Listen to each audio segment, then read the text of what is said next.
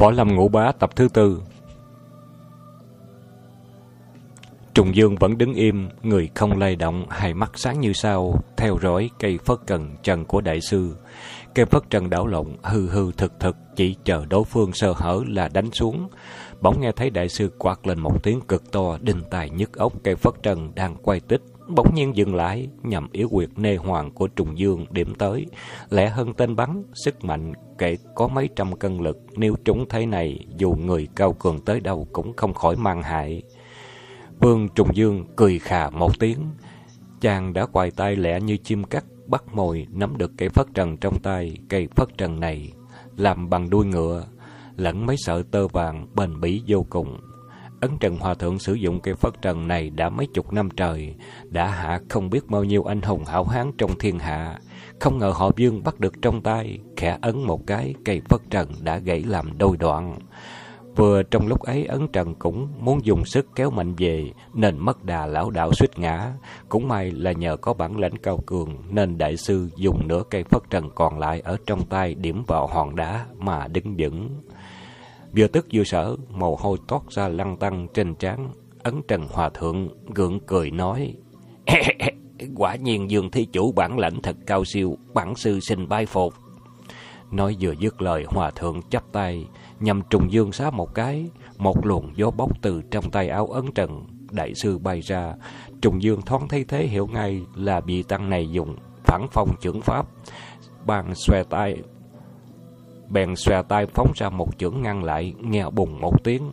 Hai luồng chưởng pháp chạm vào nhau gây nên một sức mạnh kinh người, cây cối hai bên gãy rụng ào ào, bụi bay mù mịt. Ấn Trần Đại Sư bị sức mạnh của bích không chưởng dội lại bật văng ra sau đến hơn 10 bộ, ngã người xuống đất. Trùng Dương dùng luôn thế thần điêu quá hải, nhưng mình nhảy vọt qua người Ấn Trần vút mình lao đi như tên bắn, Đại Sư không kịp phản ứng đành ngước mắt cầm hờn trông theo. Xa xa có tiếng dẫn lại.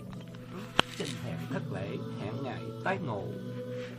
Trùng Dương đã chạy một hơi, gần hết cây cầu xuống đến chân núi, bỗng thấy bốn vị hòa thượng từ phía sau hòn đá nhảy ra chắn ngang cây cầu, đều là tăng nhân trong thiếu lâm tự, bốn vị đều chắp tay trước ngực, đồng nói: "À, mô Phật, xin thí chủ ngừng chân, bản tự phương trượng xin có lời mời thí chủ qua bộ tới bản tự cho chúng tôi được nghìn tiếp."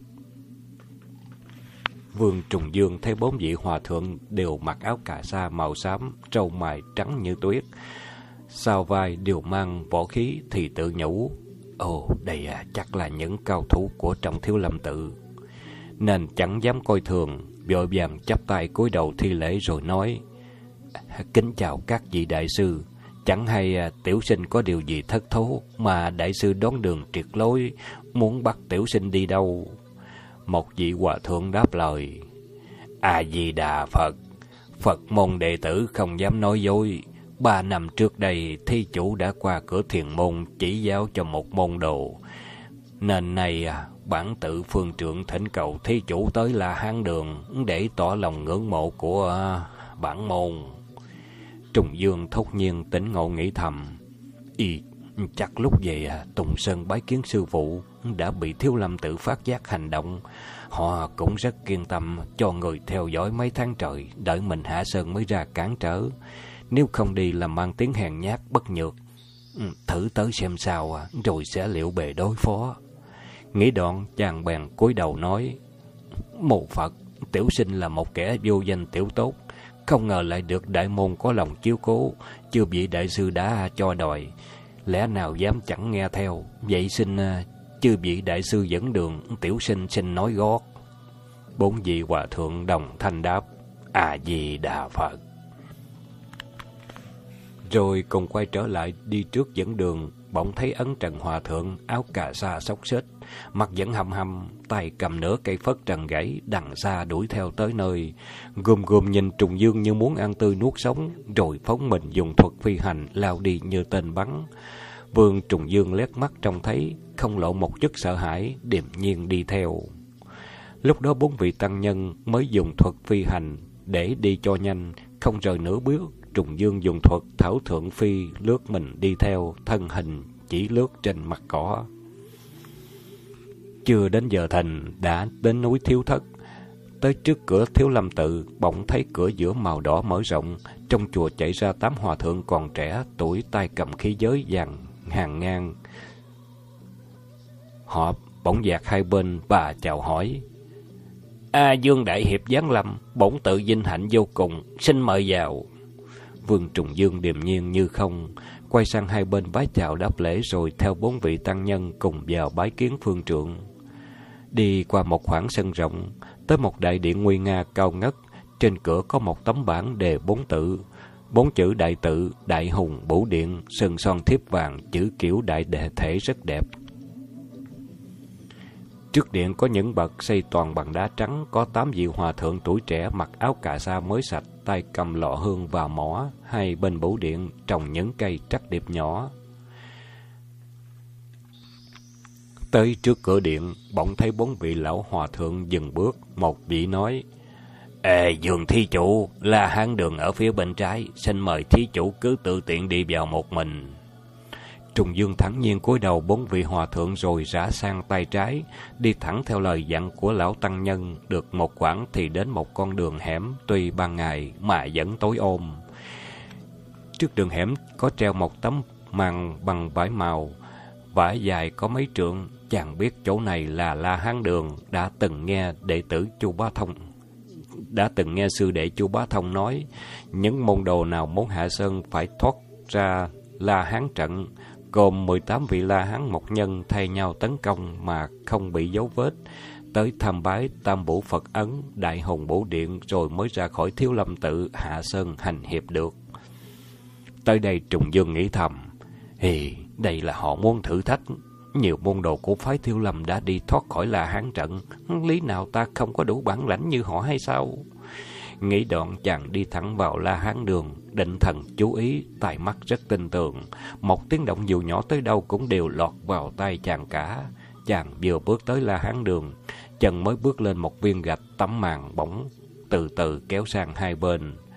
Ở trong là một La Hán bằng gỗ, gần giống hệt người thật, mặt sơn đen tối to lớn như hơn người, tay trái đưa ra, chân mặt dơ lên theo thế. Hoành thân đã hổ, và tiếp theo là Đăng Sơn đoạt hổ. Hai thế võ này đều là lấy ở trong bài La Hán Phục Hổ Quyền, một bài võ danh tiếng của Thiếu Lâm Tự, rất mãnh liệt, nhằm mặt vào bụng của Trùng Dương đánh tới.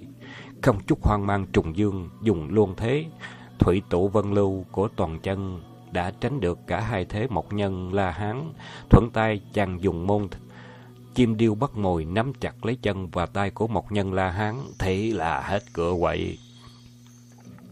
Ở trong La Hán đường lại xông ra hai mộc nhân La Hán nữa, chúng dùng thế chân đàm của Thiếu Lâm nhằm hạ bổ Trùng Dương công tới. Không để cho hai mộc nhân tới gần, Trùng Dương đã vận động nội lực nâng bổng mộc nhân đang nắm giữ trong tay lên. Mộc nhân này to lớn hết sức, bên trong là đặt máy móc cơ quan nặng đến mấy trăm cân, nhưng thần lực của Trùng Dương quả là đáng nể.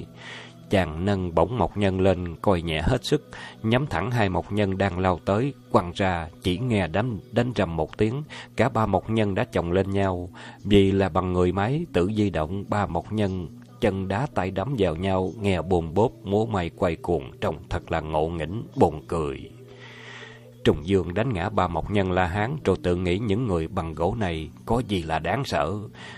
Lại thấy sao màn nhung liên tiếp, bốn mộc nhân nữa xông ra.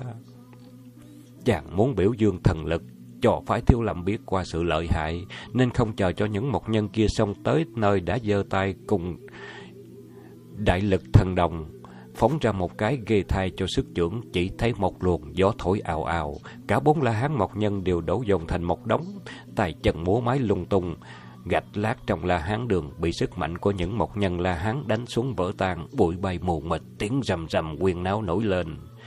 Chỉ trong chớp mắt Trùng Dương đã hạ một lúc bảy một nhân là hán của Thiếu Lâm Tự, rồi liên tiếp hai vị một nhân nữa xông ra. Có người tay không, có người mang vũ khí, lại có cả một nhân phun ra những ám khí trong mồm thật là lợi hại.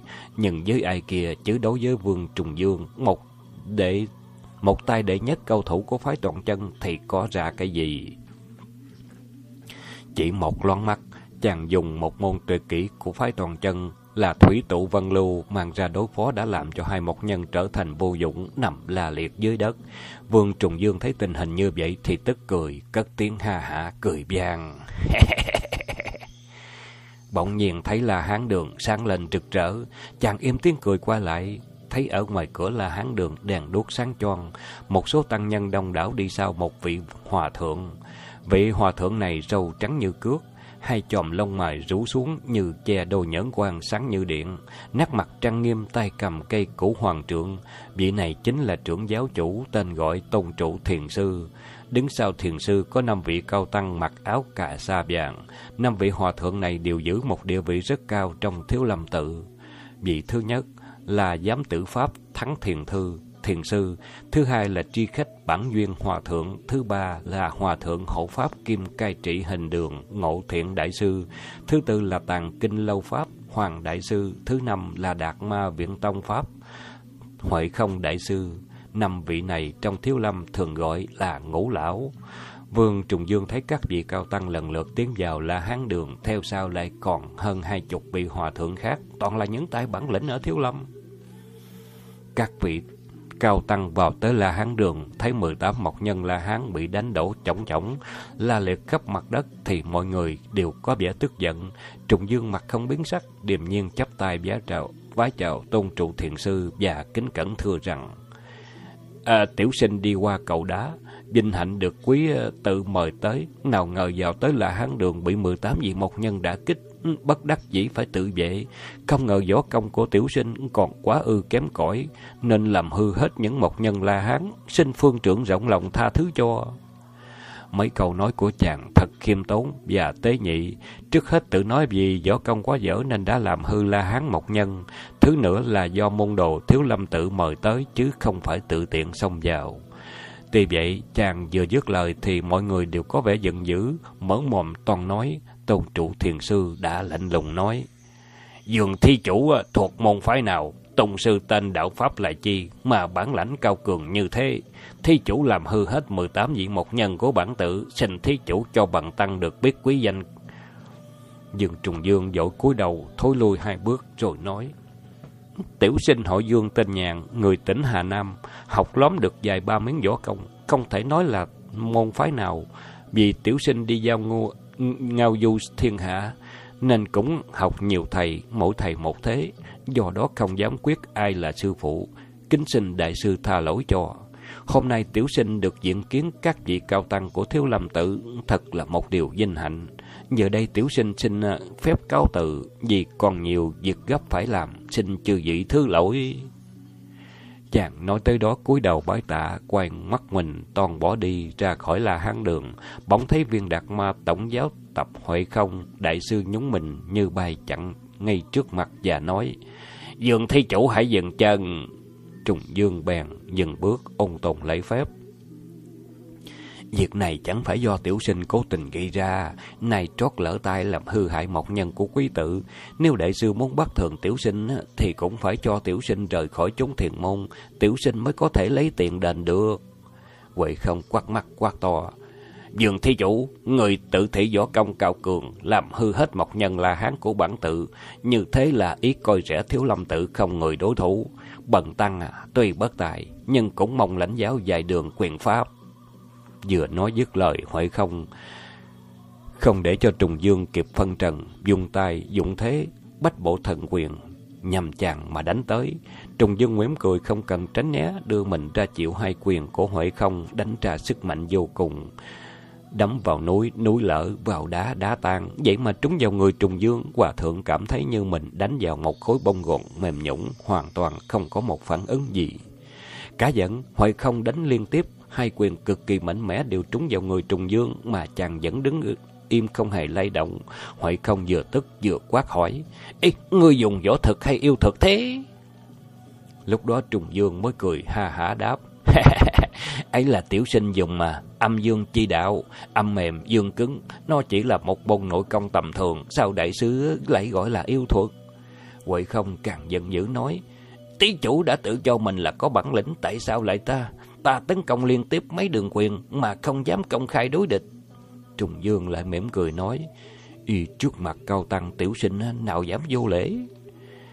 Tôn trụ thiền sư thầm khen ngợi trong lòng.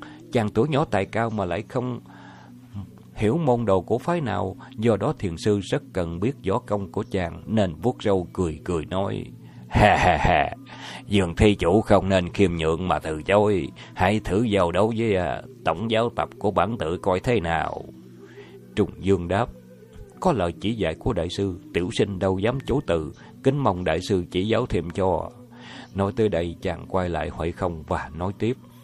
Hồi nãy đại sư dùng thế bách bộ thần quyền, chẳng hay cách xa trăm bước, qua một lớp da bò, đại sư có thể làm tắt cây đèn cậy được không?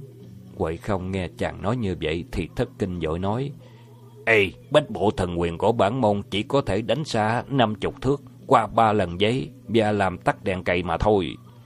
Trùng Dương nói, nếu vậy bách bộ thần quyền của đại sư mới đạt tới uh, hai thành công lực mà thôi. Quậy không cả giận nói, Ê, bất luận là mấy phần, Dương Thi Chủ cứ thử xem. Vừa dứt lời, Huệ không đã nhắm thẳng ngực Trùng Dương phóng ra một chiêu bách bộ thần quyền. Trùng Dương vội nói, Ê, xin thất lễ, thất lễ. Vừa nói chàng vừa đánh ra một chưởng, hai chưởng giao nhau phát ra tiếng đùng. Trùng Dương vẫn điềm nhiên đứng yên trên mặt không biến sắc, còn Huệ không thối lui tới mười bước, mặt đỏ phừng phừng vì xấu hổ. Tôn trụ thiền sư thấy Trùng Dương chưa đầy 30 tuổi mà nội lực lại quá cao siêu như thế thì thật là ngạc nhiên. Theo thiền sư biết thì phái võ đan không có một môn đồ nào võ công lợi hại đến như vậy. Tuy nhiên, mắt thấy rõ ràng Trùng Dương dùng võ công của võ đan mà lại không thể xác định được chàng là phải môn hạ của võ đan hay không. Tôn trụ thiền sư đang ngẫm nghĩ thì huệ không bị Trùng Dương hạ nhục như vậy chịu không nổi quát to lên một tiếng nhảy vọt tới sát Trùng Dương nhắm đầu chàng đánh xuống. Tôn trụ thiền sư cả sợ quát to. Huệ không, dừng lại. Nhưng không kịp, tay quyền của Huệ không vừa đánh xuống, Trùng Dương đã tránh thoát được và bắt lấy người y dơ cao lên qua khỏi đỉnh đầu, biển sức ném ra. Thân hình Huệ không bay lên cao rồi lao thẳng ra ngoài cửa là hán đường, trông thật vô cùng khủng khiếp. Dù cho bản lãnh thế nào cũng không thể bị nội thương, may thay pháp thắng thiền Thiền sư trông thấy nhúng mình nhảy giọt theo, ông ôm gọn Huệ không vào lòng như con chim bắt mồi, cứu y thoát khỏi bị rơi xuống đất. Mọi người hết sức ngạc nhiên, không dè Huệ không bản lãnh cao cường như vậy mà mới giáp đấu với thanh niên chưa quá 30 tuổi này, chưa có một hiệp đã bị hạ ngay. Đó cũng là vì Huệ không dùng thế Thiết Sơn đổ hải, một thế võ cực kỳ lợi hại của Thiếu Lâm, đình nền thế nào cũng hạ được Trùng Dương để rửa nhục. Không về thân pháp của chàng lại thật là kỳ diệu, chỉ trong nháy mắt đã lẫn ngay sau lưng hòa thượng. Vì ý y tự đắc nên chàng bị đánh dễ dàng. Càng nghĩ càng hận, quậy không định xông vào, cuối cùng trùng dương giao đấu một còn một mất. Nhưng tôn trụ thiền sư đã nói, Quậy không, mau lên thoái hạ trước đại hùng bổ điện và nhận lấy sự trừng phạt. Lực lệ của Thiếu Lâm rất nghiêm khắc, Huệ không bị bại, ít nhất phải cách chức đạt ma tổng giáo tập nên Huệ không nghe lời phương trưởng phán quyết thì không dám chậm trễ cúi đầu tuân theo lời dạy ra khỏi là hán đường. Tông trụ thiền sư quay lại nói với cai trị hình đường Ngô Thiện Đại Sư. Ngô Thiện, Dương Thí Chủ có bản lãnh rất cao cường, người có vào đấu thì phải dè dặt, chớ có coi thường mà làm giảm à, danh môn. Ngô Thiện cúi đầu kính cẩn. À, xin tân lời chỉ dạy. Nói xong ông bước ra chắp tay vào ngực, nhìn Trùng Dương nói, Mô Phật, bần tăng tuân lời phương trưởng ra đây lĩnh giáo dương thí chủ một tí võ công, bần tăng xin dùng khí giới, long đầu nguyệt nha sản. À, cái này để tỷ thí cùng dương thí chủ. Nói dứt lời, ngộ thiện hòa thượng rút cây binh khí đó cầm ở tay.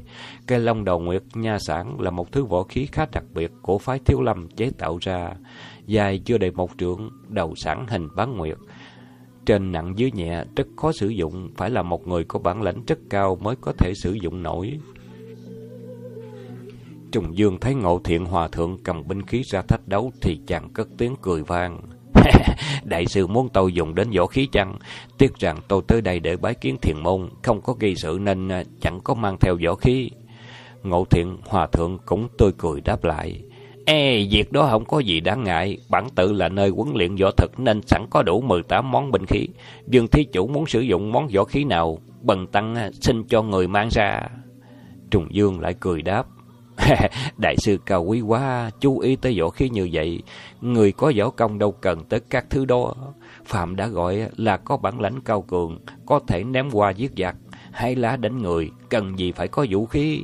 Tiểu sinh tuy bất tài, nhưng chưa hề dám phải sử dụng võ khí bao giờ. Xin đại sư cứ tự nhiên, tiểu sinh xin lãnh giáo. Nói vừa dứt lời, có vẻ nhún nhường nhưng vừa kiêu ngạo khiến cho Ngô Thiện Hòa Thượng nén giận không được liền quát lớn. À, bằng tăng chưa có bảo lãnh bảo bản lĩnh cao siêu, còn võ cộng của thí chủ chắc đã tới kỳ tuyệt diệu rồi, xin hãy coi đây. Vừa nói dứt lời liền vung cây Long đầu Nguyệt Nha Sản, dùng thế độc long giác hải, nhằm giữa ngực trùng dương đâm tới. Ngộ thiện hòa thượng, yên trí trùng dương kiêu ngạo, tay không dám chống với binh khí của mình thì thế nào cũng bị hạ, dầu cho họ vương có bản lãnh cao siêu đến bậc nào.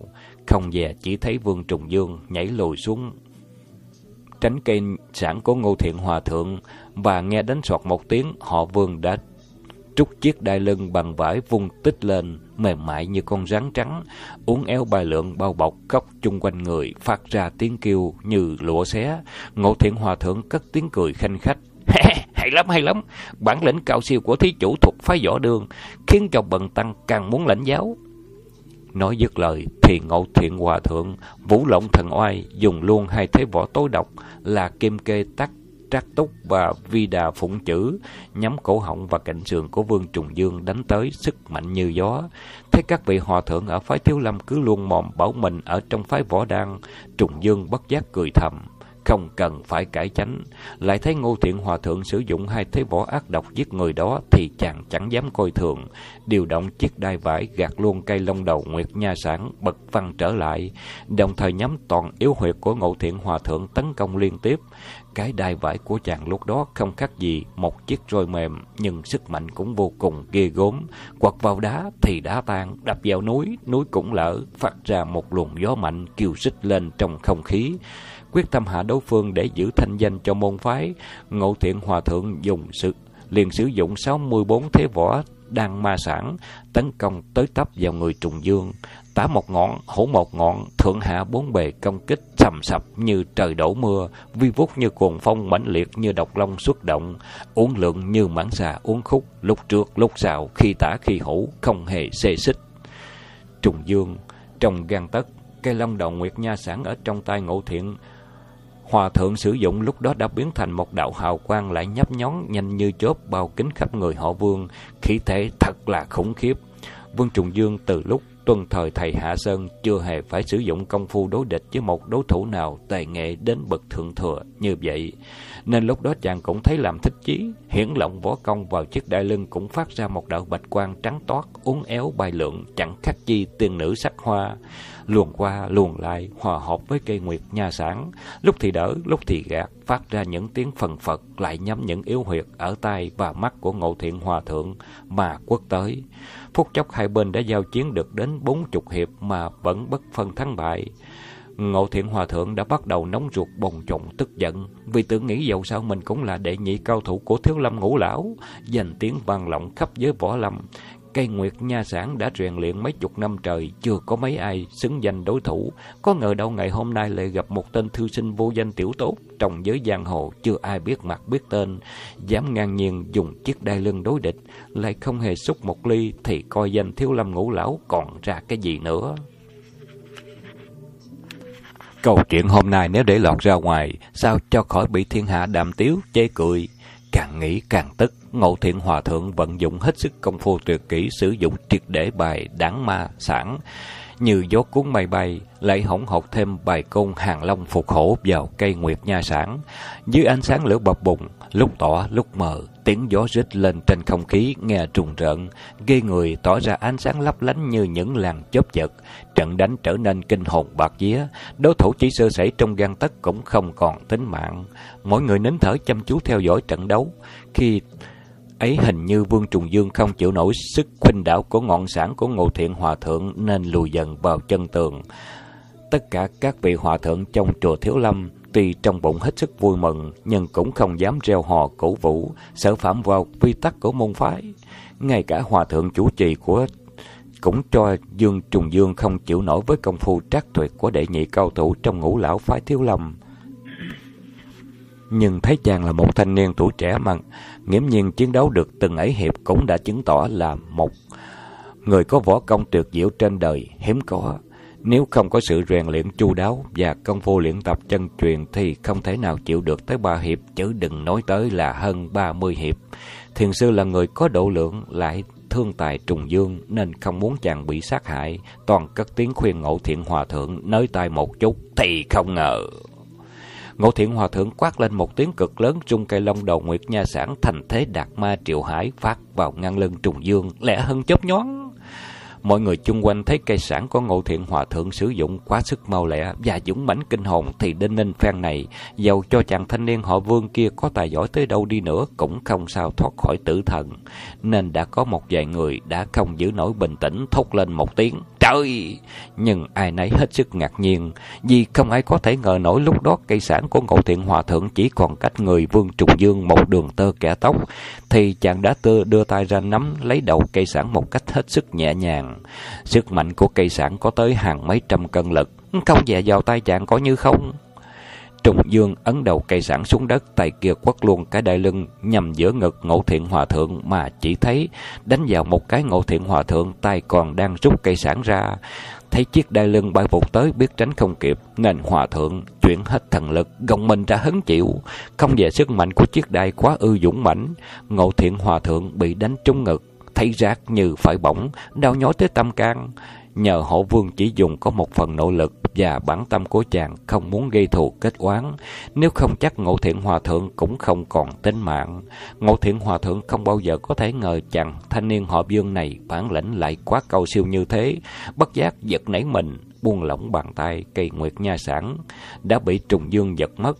Nhưng chàng là người tử tế, thấy Ngộ Thiện Hòa Thượng là một cao thủ trong phái thiếu lâm, có địa vị rất lớn trong võ lâm, không thể để mất thể diện nhiều quá, nên chiếc đai lưng của chàng chỉ đánh phất vào người Ngộ Thiện, nhanh hơn chớp nhoáng, và chàng đã thu ngay chiếc đai lưng về, và khi mới giật được cây sẵn trong tay hòa thượng đã trao trả lập tức. Việc đó xảy ra nhanh không thể tưởng tượng được tất cả các vị hòa thượng trong chùa không đủ bản lĩnh cao siêu nên không trông thấy. Chỉ riêng có vị trưởng lão là tôn trụ thiền sư và mấy vị trong ngũ lão nhìn thấy mà thôi. Vừa kinh ngạc, vừa phấn nộ. Ngộ thiện hòa thượng không phân biệt phải trái, dùng một thế tối độc là vân huy tam vũ nhằm thẳng vương trùng dương đánh tới ba miếng liên tiếp biến ảo không lượng. Chỉ thấy phát ra một luồng gió mạnh như cuồng phong, tất cả những ngọn bạch lạp và đuốc ở trong la hán đường bị sức gió của cây sản phát ra chập chờn như muốn tắt, đủ hiểu sức mạnh ghê gớm đến thế nào. Vương Trùng Dương không dè ngẫu Thiện Hòa Thượng không chịu phục thiện, đã được mình nương tay không quyết tâm hành, lại quyết tâm hạ nhục, lại lấy đó làm căn, mà dùng thế võ tối độc định hạ sát mình, bất giác họ vương cười lên một tiếng, dùng khinh công tuyệt kỹ tung mình nhảy lên trên không lẹ như con chim cắt. Lúc treo xuống chàng đã vung vít, cái đai lưng dùng thế kim hà hỉ, hí lãng, nhằm đầu của ngộ thiện hòa thượng đánh tới, thế võ này là do cách sử dụng roi mềm biến chế ra, Kho nào đã sử dụng thế võ từ trên cao lau mình xuống thấp là một sự rất nguy hiểm ngay trong kiếm thuật. Cũng chỉ có một thế kỹ bích bách viên trong bài việc nữ kiếm mà thôi, nhưng cũng ít có người dám sử dụng. Bởi thế cho nên ngộ thiện hòa thượng thấy trùng dương từ trên cao vụt xuống như con rắn thì hòa thượng cả mừng không chút chậm trễ. Dùng ngay cây sản dùng thế, kim đảng nhật nguyệt đánh thốc trở lên. Ngờ đâu cây nguyệt nha sản vừa chạm vào chiếc đai lưng của họ vương. Ngộ thiện hòa thượng cảm thấy như tay mình đánh vào một khối sắt nặng mấy ngàn cân. Bà hậu khẩu Bài hậu khẩu tê buốt, cây sản không đủ sức chống chọi đã chúc đầu xuống đất. Vừa lúc ấy bằng chân của trùng dương ở trên cao lao tới dậm ngay vào đầu cây nguyệt nha sản. Chỉ thấy đánh xoảng một tiếng, cây nguyệt nha sản đã xuyên đã xuyên qua hai phiến đá lát ở la hán đường cắm sâu xuống đất. Trùng dương thối lui lại mấy bước cung kính chắp tay cúi đầu thưa. Được đại sư rộng lượng nương tay, tiểu sinh xin bái phục. Ngộ thượng, hòa thượng, thẹn đỏ mặt, dẫn động nội công rút cây nguyệt nha sản về, chỉ nghe hai tiếng lốp bốp vang lên. Hai miếng đá xanh bị nguyệt nha sản cắm phập đã tan ra thành mấy mảnh, bụi bay mù mịt tất cả các hòa thượng đứng coi hết thảy đều lắc đầu, le lưỡi, khiếp phục cho bản lãnh của chàng thanh niên họ vương, và cũng không ai đoán được ra chàng là một nhân vật ở phái nào mà võ công lại cao cường đến thế. Ngộ thiện hòa thượng liền cây nguyệt nha sản xuống sàn la hán đường đánh xoắn một cái, thở dài, nói to. Ê, hết rồi, hết rồi. Thật là uống công cho bần tăng mấy chục năm trời gian danh trên võ lâm. Công vàng ngày nay bị thất bại dưới một tay kẻ hậu sinh, đâu còn xứng đáng nhận lãnh chức hình đường giám sự nữa.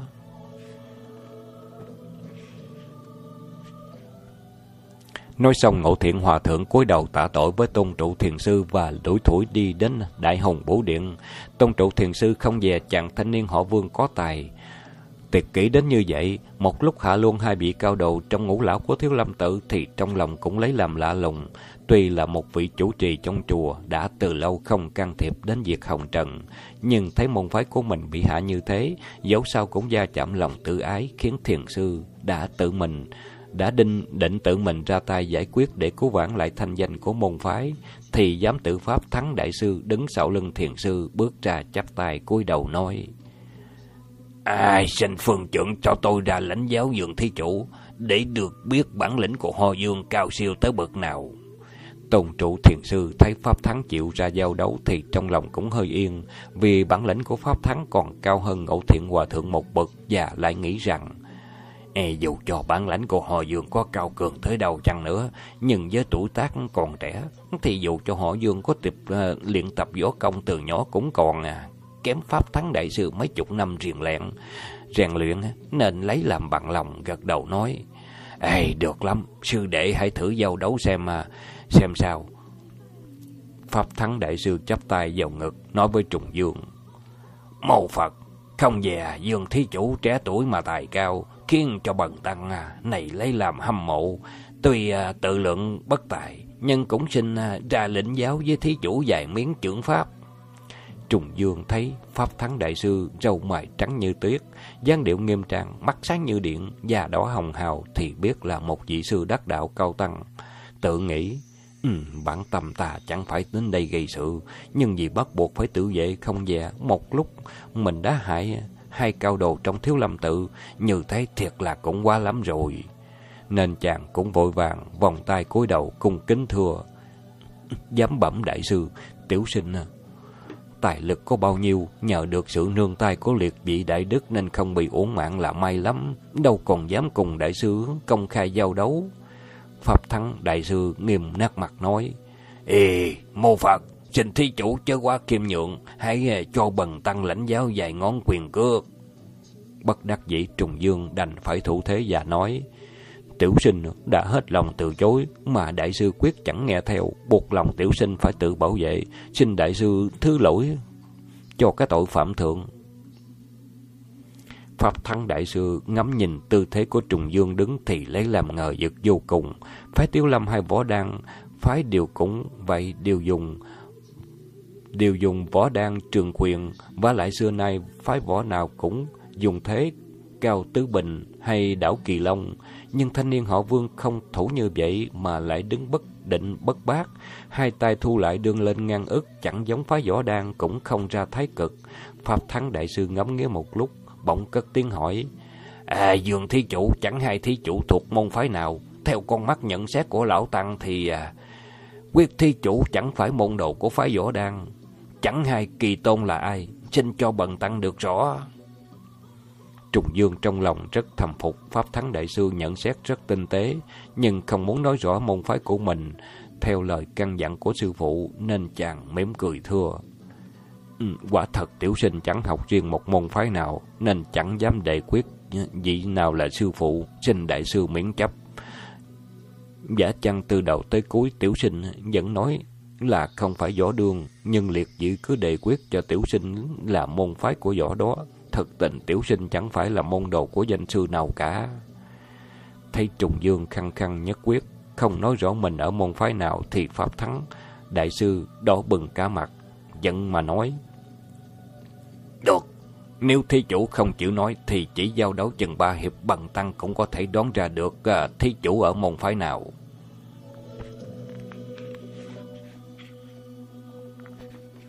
Tập thứ tư của Võ Lâm Ngũ Bá đến đây chấm dứt. Xin các bạn tiếp tục tập thứ năm.